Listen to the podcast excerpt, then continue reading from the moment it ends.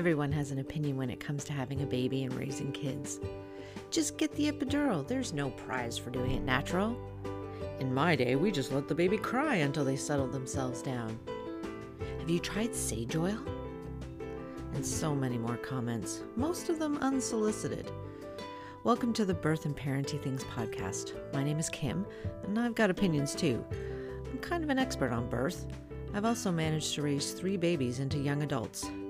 I'm here to offer evidence based information, stories, personal experiences on birth, parenting, and everything in between. So let's do this.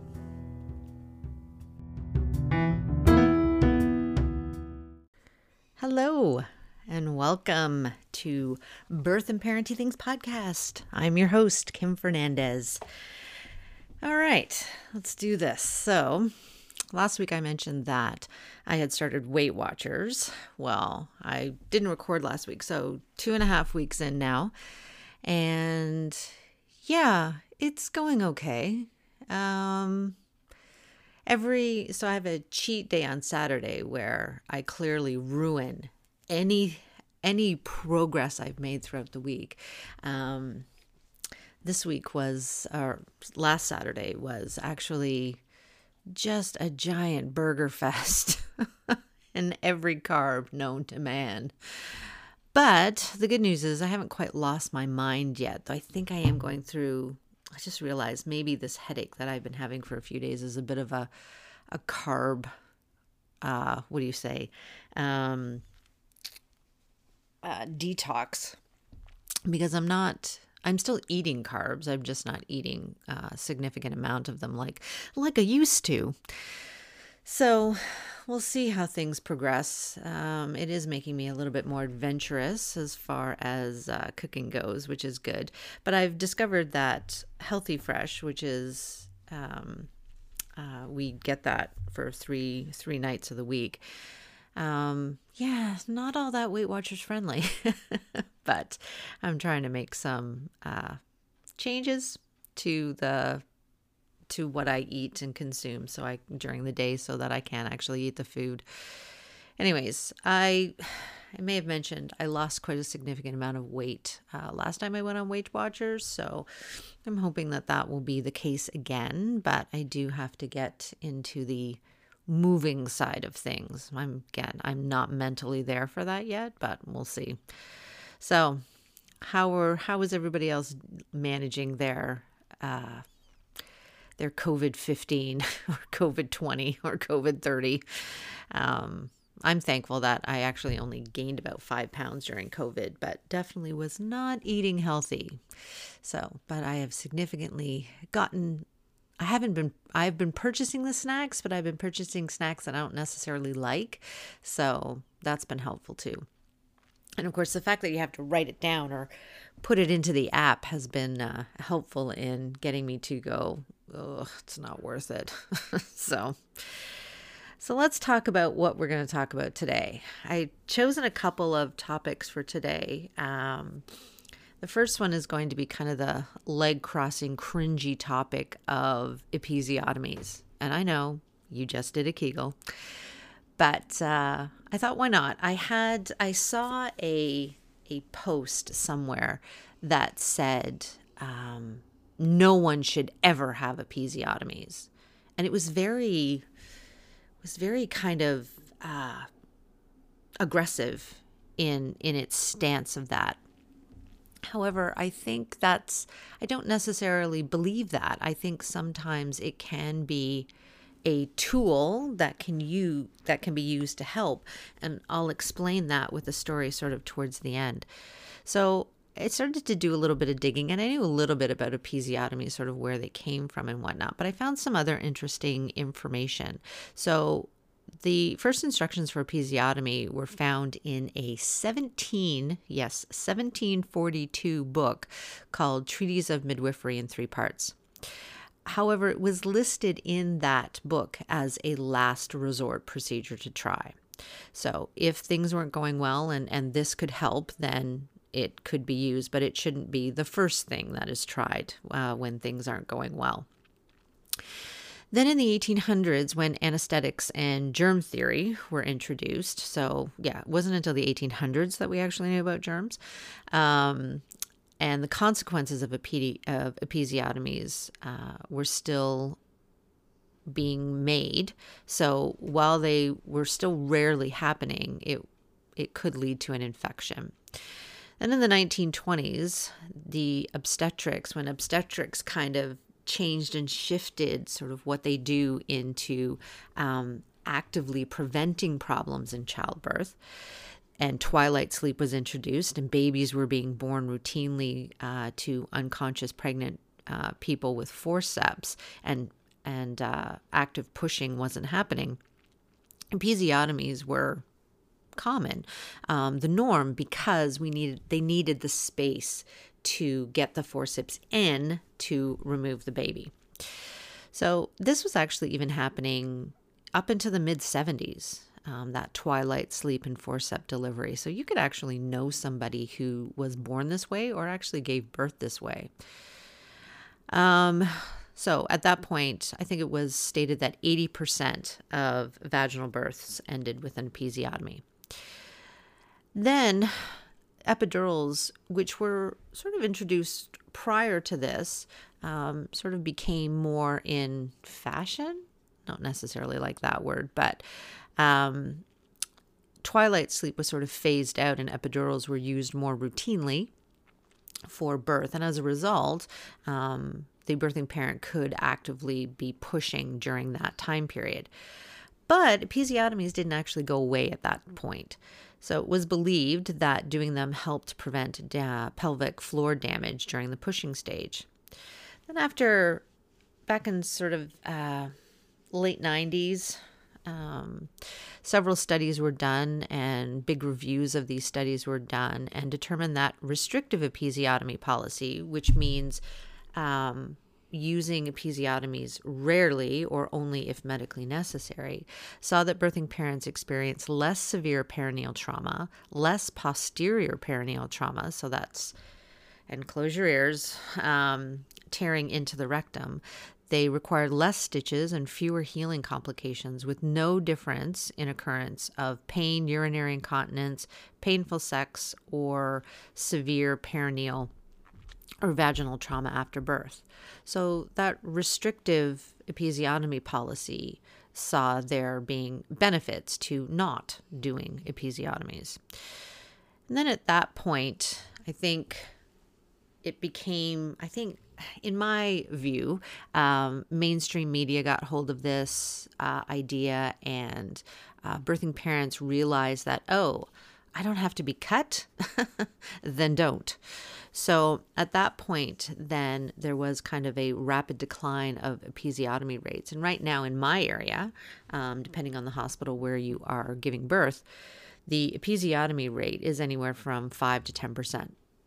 So, really, not done all that uh, commonly.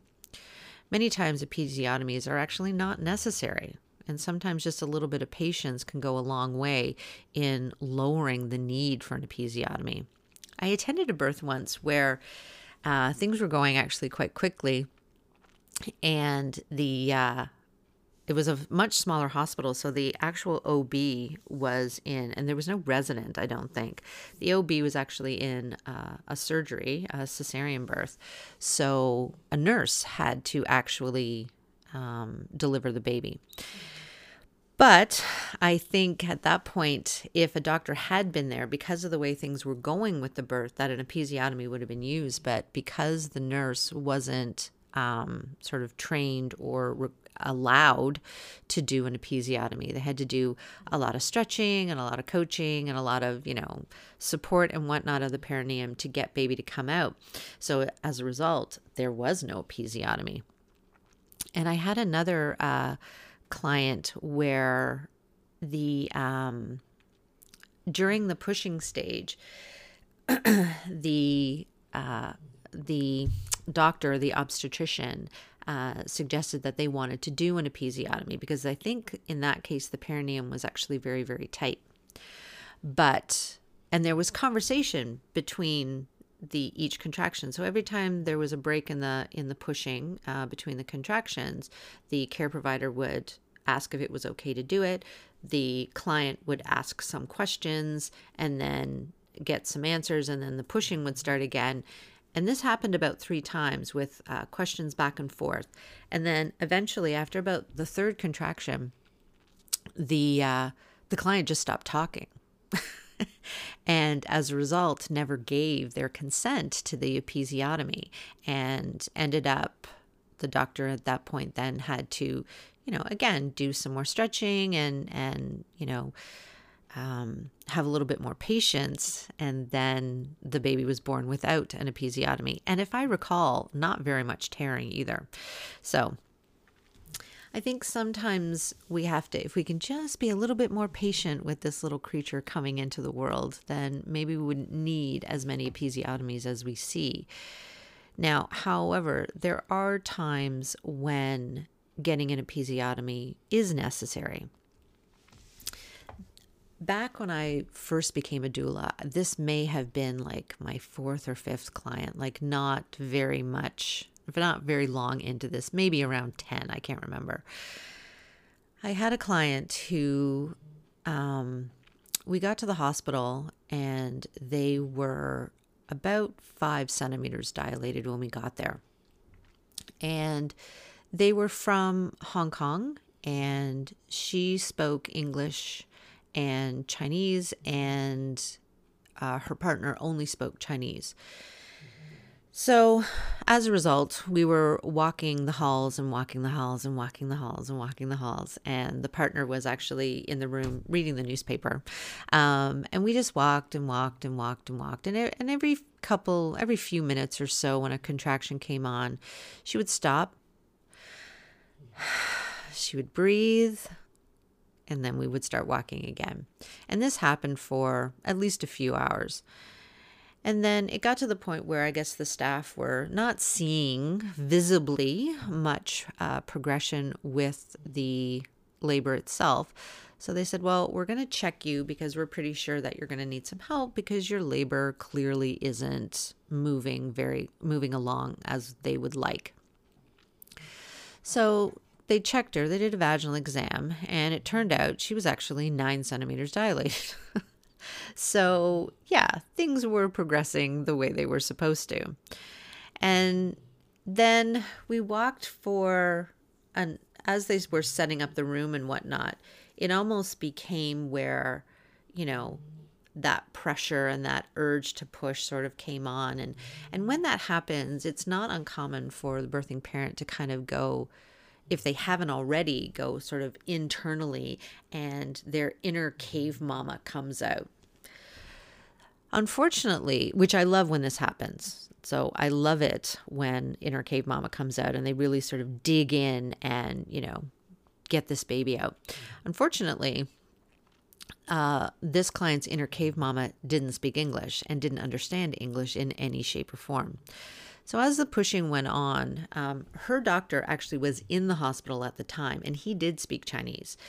And but it was a different doctor. He wasn't the doctor on call. So the one that we had um, sort of sitting there and you know we were going through the p- motions of pushing but you could see on the monitors that baby's heart rate was not doing well. And it became apparent that you know we needed to get this baby out fairly quickly.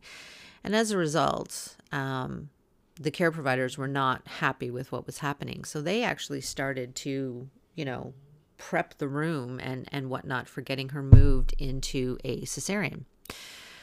Well, okay, that's that really kind of crushed me at that point and i was imploring her on how to push and and bearing down and and you know all that pressure downward and things like that. And but she didn't understand a word i was saying and i turned to her partner and i was like come on like you've got to please understand me and she he did not understand a word i was saying so at that point, then I guess her doctor had heard that she was pushing. So he came in, and it was funny because I, I vividly remember a few things about this birth. Um, and he his pager had gone off, and he actually looked at the pager and then handed it to the nurse and said, "Just tell them I'm at a very uneventful birth." So he came in and took the place of the doctor that was actually there and spoke to her in her language. And she pushed. He spoke to her in her language again, and she pushed.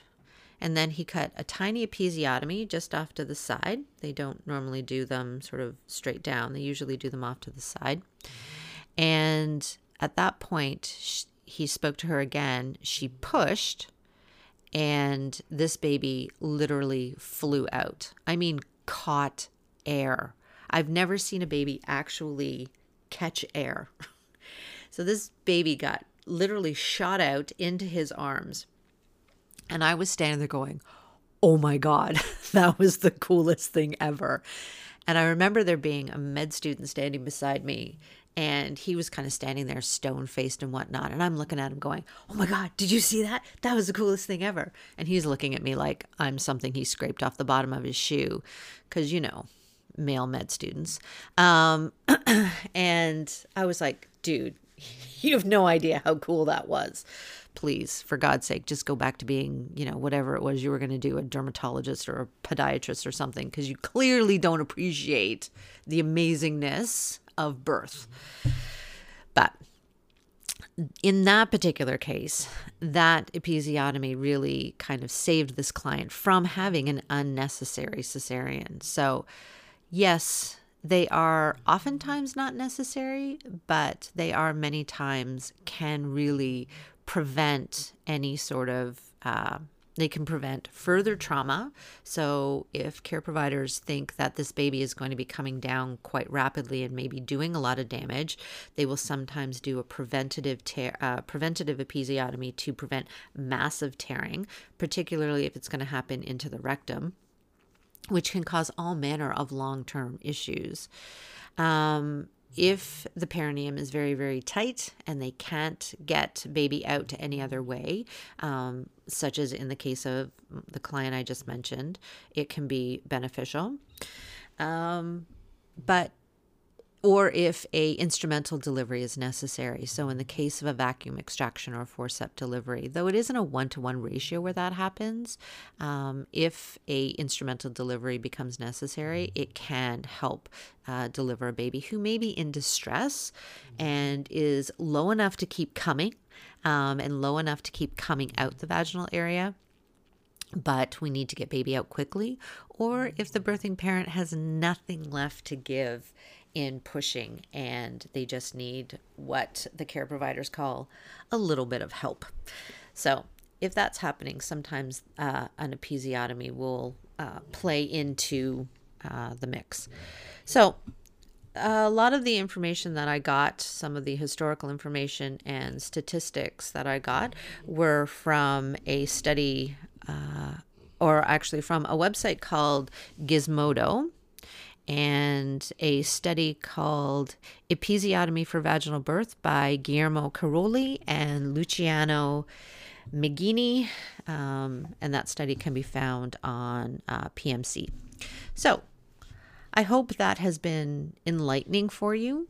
Um, I will suggest uh, if you are pregnant and you are moving in that direction of giving birth, that I recommend you talk to your care provider about what their thoughts of episiotomies are and when they think they might be necessary. Also, if an episiotomy is something you'd really like to try and avoid, um, I really suggest you look into seeing a pelvic floor physiotherapist. Um, as well as doing uh, perineal massage.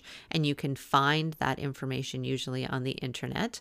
Um, and of course, creating a birth plan or a wish list to express your desires uh, to your care provider and the care provider who is actually doing the birth, which may not actually be your care provider. So you want to make sure that um, you let them know that you don't want one unless uh, it becomes medically necessary.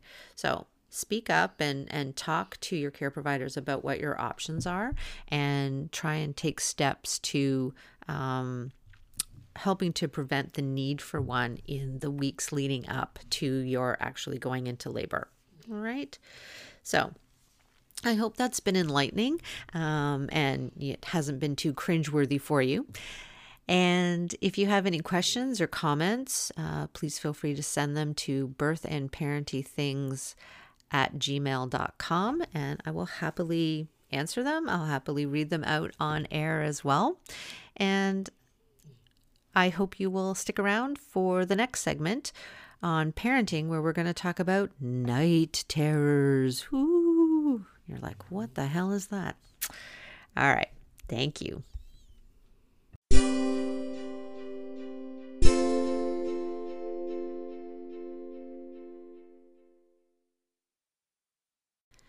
And we're back. So, I didn't quite know what to do as far as a topic for parenting this week. So I would super appreciate if anybody has anything, if they want to, uh, any topic they want to be discussed, they want me to research, they want me to look into, um, get my opinion on, um, email me at birth and parenting things podcast. Uh, sorry, birth and parenting things at gmail.com. And uh, I'd be happy to look into any of that stuff for you if there's something that you need to know. All right. So, we're going to talk about night terrors. And my first son actually experienced this, and it was a very scary situation, actually. We weren't quite sure what was happening. He was in daycare. He was about two, um, two, maybe two, two and a half. So I'm not sure. I don't believe my second son was born yet. I was either pregnant or um, we were sort of mulling that part over. Anyways, he would wake up in the night screaming bloody murder. And it was usually around 10 to 11 that it happened. And it didn't happen every night, but it did happen actually quite frequently. His eyes would be open, he'd be talking, um, but he didn't appear actually to be actually awake. He it's like he was talking, but he wasn't talking to us. It's like he was seeing things, but they weren't there. Um, and then after a few minutes to upwards of a half an hour or so, he would finally settle down and go back to sleep. But it was clear that he wasn't awake when it was happening because when he woke up in the morning, he didn't remember any of it and it didn't affect him during the day in any way, shape, or form. So we didn't really know what to do and we were very concerned about what was happening. So, of course, at the time, like what you do now, you Google, but of course, at the time, um, I took to the mom groups, which 21 years ago would have been Yahoo groups. Um, many of you probably don't even know what those are. And someone had mentioned night terrors. I thought, oh, I looked into it, and yeah, it all seemed to fit. So we figured at that point that that's what it was. So according to kidshealth.org, uh, night terrors are not a cause for concern, which at the time we were extremely concerned. Because kids are in a deep sleep when it happens, they actually have no recollection afterwards or in the morning that it's actually happened. The cause of the night terrors apparently is an over arousal of the central nervous system. So, it happens usually uh, two to three hours after being put to bed or after falling asleep. And that kind of fit because he went to bed at eight and it usually happened between 10 and 11. Pardon me. And it happens when your child is sort of transitioning from a very deep sleep into a lighter sleep, which we all do. We all have sort of a deep sleep cycle and a light sleep cycle and then a deep and then a light. And we sort of transition through these throughout the night. And for most of us, it's usually not an issue. In fact, some of us actually, as adults, will sort of wake up but then roll over and go back to sleep. And we don't even necessarily know that it happened. However, when this happens with someone who's having a night terror, that transition actually can result in a fear reaction. So we found that my son had them when he didn't have a nap during the day or a long enough nap during the day. So, according again, according to kidshealth.org, um, it generally happens when your child is being uh, overtired, uh, stressed. We're in a pandemic. Of course, everybody's tired and stressed. Sleeping in a new place. So, if they go from, you know, because we had we had cottage trips as well, so that they usually happened in the first few days of going to the cottage for vacation. not getting enough sleep. So, if he didn't get naps during the day or a decent enough nap during the day, we did have issues. And apparently, um, there is a bit of a genetic component. So, apparently, 80% of those with night terrors will have a family member with sleep disturbances. And in hindsight, uh, my ex husband, he was a night talker. He would talk in his sleep when things were very stressed um, or uh, he was overtired and things like that. So, that kind of fit too. But if you have a child that's having night terrors, what can you do? Well, first off, don't panic. It's not necessarily a bad thing. Um, it's not a good thing, but it's not necessarily something that's going to cause any issues uh, later on. Reducing your child's stress levels is going to be a good idea. And of course, again, we're in a pandemic, we're shut inside, life is stressful for all of us, but try and do your best a really good um, bedtime routine that you do all every night. So even on weekends and things like that we found was very critical. Um, it got we had done sort of very good bedtime routines throughout. Um, but of course in the summertime things got a little bit more lax. But having a good bedtime routine uh, can be critical for making that sleep transition a little bit easier. Making sure they're getting enough rest during the day now, usually by two, two and a half, your child is probably not napping per se or um, actually having naps. My kids didn't. Actually, my daughter sort of gave her naps up at the ninth month. I wanted to shoot myself. Um, but even if your child isn't napping, at least having some downtime, some rest time. I think sometimes we think that our kids need to be constantly amused and constantly doing things and constantly uh, in programs and, you know, all of this stuff. Let's back up a bit. We also, you need a rest every now and then, and so does your child. Um, and that can also help reduce the stress levels as well for, for both of you, actually. So, even just having some downtime where you're just sitting and relaxing and reading or even just watching TV. I would suggest also that uh, at night, when you are in your sort of bedtime routine, is turning off the screens, um, turning off the iPads and the TV and the phones and all of that stuff, and just focusing on getting some good sleep. Um, we also did this suggestion so waking them up uh, before the time that they usually have it seemed to work. So we always kind of had it around the same time each night. Um, so, what we would do is one of us would go in and sort of gently rouse him um, until he was in sort of a bit of a drowsy sleep, and then sit with him until he fell back to sleep, which seemed to help as well. And we did that for probably a few months. And eventually, making sure that he got rest during the day, which wasn't always easy. So we had to have a conversation with his daycare uh, provider, which was a home daycare um, about making sure that he got some rest or at least some quiet time during the day because I was working at this point.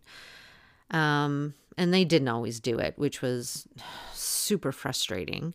Um, but eventually, after kind of losing my shit on them, excuse my language, um, they finally sort of bought into this, you know, that he needs to have some rest because they had other kids and they had older kids as well and uh, it wasn't always helpful or conducive because of course he didn't want to go for a nap. But at least if can we have everybody have some quiet time during the day at least for half an hour to an hour that would be great. Um, and eventually they finally bought into it and uh, it was super frustrating at the time. In fact, it got to the point where I was like, fine, like if you're not going to do that, can you come to my house at 10 and 11 o'clock at night and actually sit there with him while he screams his head off? Because quite frankly, I can't do that anymore. And keep in mind, I'm pretty sure I was pregnant at the time too. So there was some more stress for the poor little guy.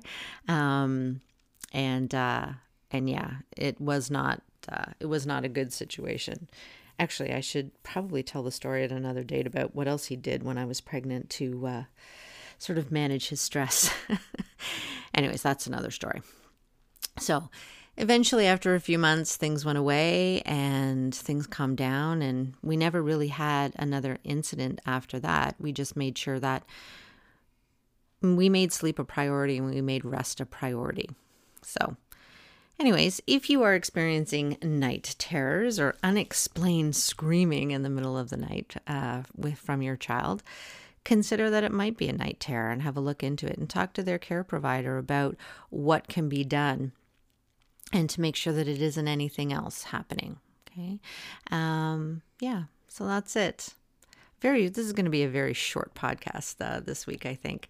Um, i'm not uh, i haven't delved into too much that requires a lot of talking. So anyways i hope you have found this beneficial and stay tuned for our final segment on uh, weird and wonderful things. We're going to talk about pregnant athletes. All right. Thanks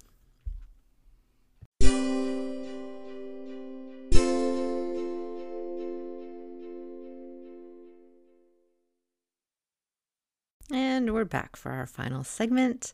We're talking about pregnant athletes. The reason we're talking about this is um, the other day, uh, currently, while I'm recording this, the Scotties tournament is on. Now, if you're if you're not into curling, you probably have no idea what that is. Um, but my oldest son, who obviously I've been talking about, um, he loves curling, uh, particularly women's curling. So he's not quite so fond of the men curling, but um, the Scotties tournament is on, and he made a comment that uh, his favorite skip, who was one of the four on the ice, uh, Rachel Homan, is actually eight months pregnant during this particular tournament. And it turned out that she wasn't the only one in this turn in this particular tournament that was having a quarantine baby. So it got me thinking, has this happened in any other sports? And I was pretty sure it had. So I did a little digging and I found, uh, according to sheknows.com, uh, there are actually quite a number of them. They had quite a few, but I only pulled out uh, just a couple of them. Oh, we've got who we got. Anita Spring competed in the 1996 Olympics in beach volleyball while four months pregnant. I can't imagine sort of diving into the sand with um, that kind of weight, uh, ex- excess weight. Though if this was her first, it probably wasn't uh, probably wasn't all that noticeable. And of course, I was still vomiting up until the fourth month. Um, who else do we have? We have archer Cornelia Pfohl, who competed in the 2004 Olympics while uh, 30 weeks pregnant. Of course, it was archery, but that can also sort of throw off your center of balance, which can uh, really affect your obviously how you are uh, competing. And then an amazing one, which I thought was quite cool speed skater Martina Valsepia, Z- sorry, Valcepina won bronze uh, at the 2014 Olympics while pregnant with twins, speed skating. That requires um, balance. Now, it didn't say how pregnant she was, and according from the picture I saw, it couldn't have been that much, but still, I would have been vomiting all over the ice. We also have Magda Julin, a figure skater who won gold at the 1920s, yes, 1920s Olympic, uh, while being four months pregnant. Um, so I don't know if they did so much jumping and whatnot that they do in the Olympics, uh, the figure skating that they do now, but still an impressive feat.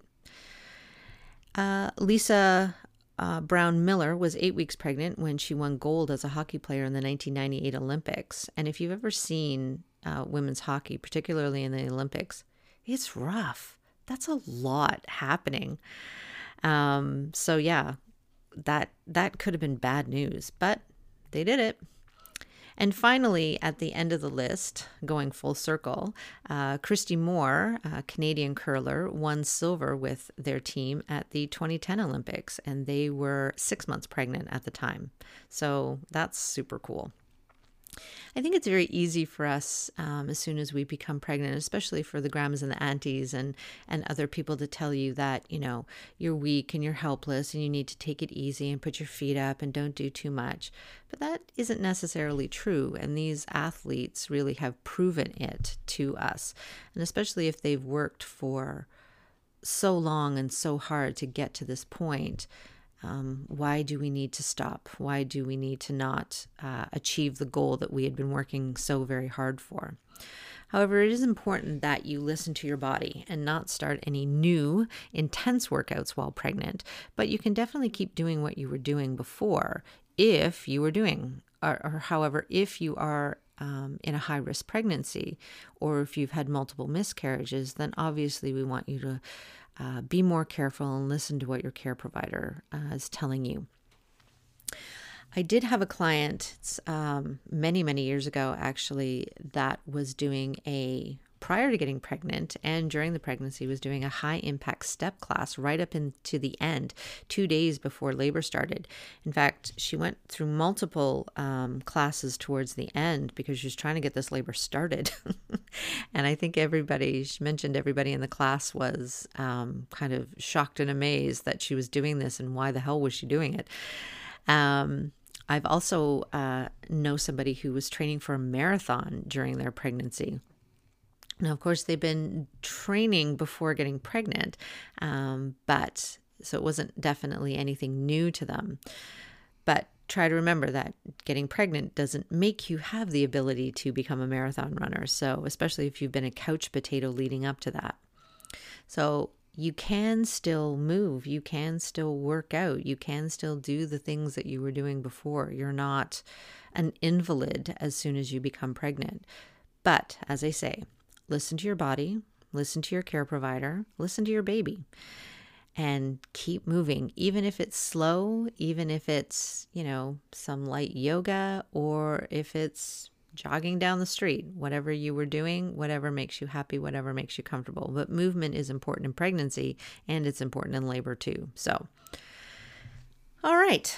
So there's your weird and wonderful uh, things that have happened in the world with pregnancy. So please, please, please rate, review, and subscribe. Um, tell a friend if you enjoyed this podcast. Uh, share your comments and stories with me to birthandparentingthings at gmail.com. You can also follow me on Instagram at Toronto Doula Group. And remember to wear a mask, wash your hands, and please let's stop the spread. I need a haircut. Have a good one. Bye.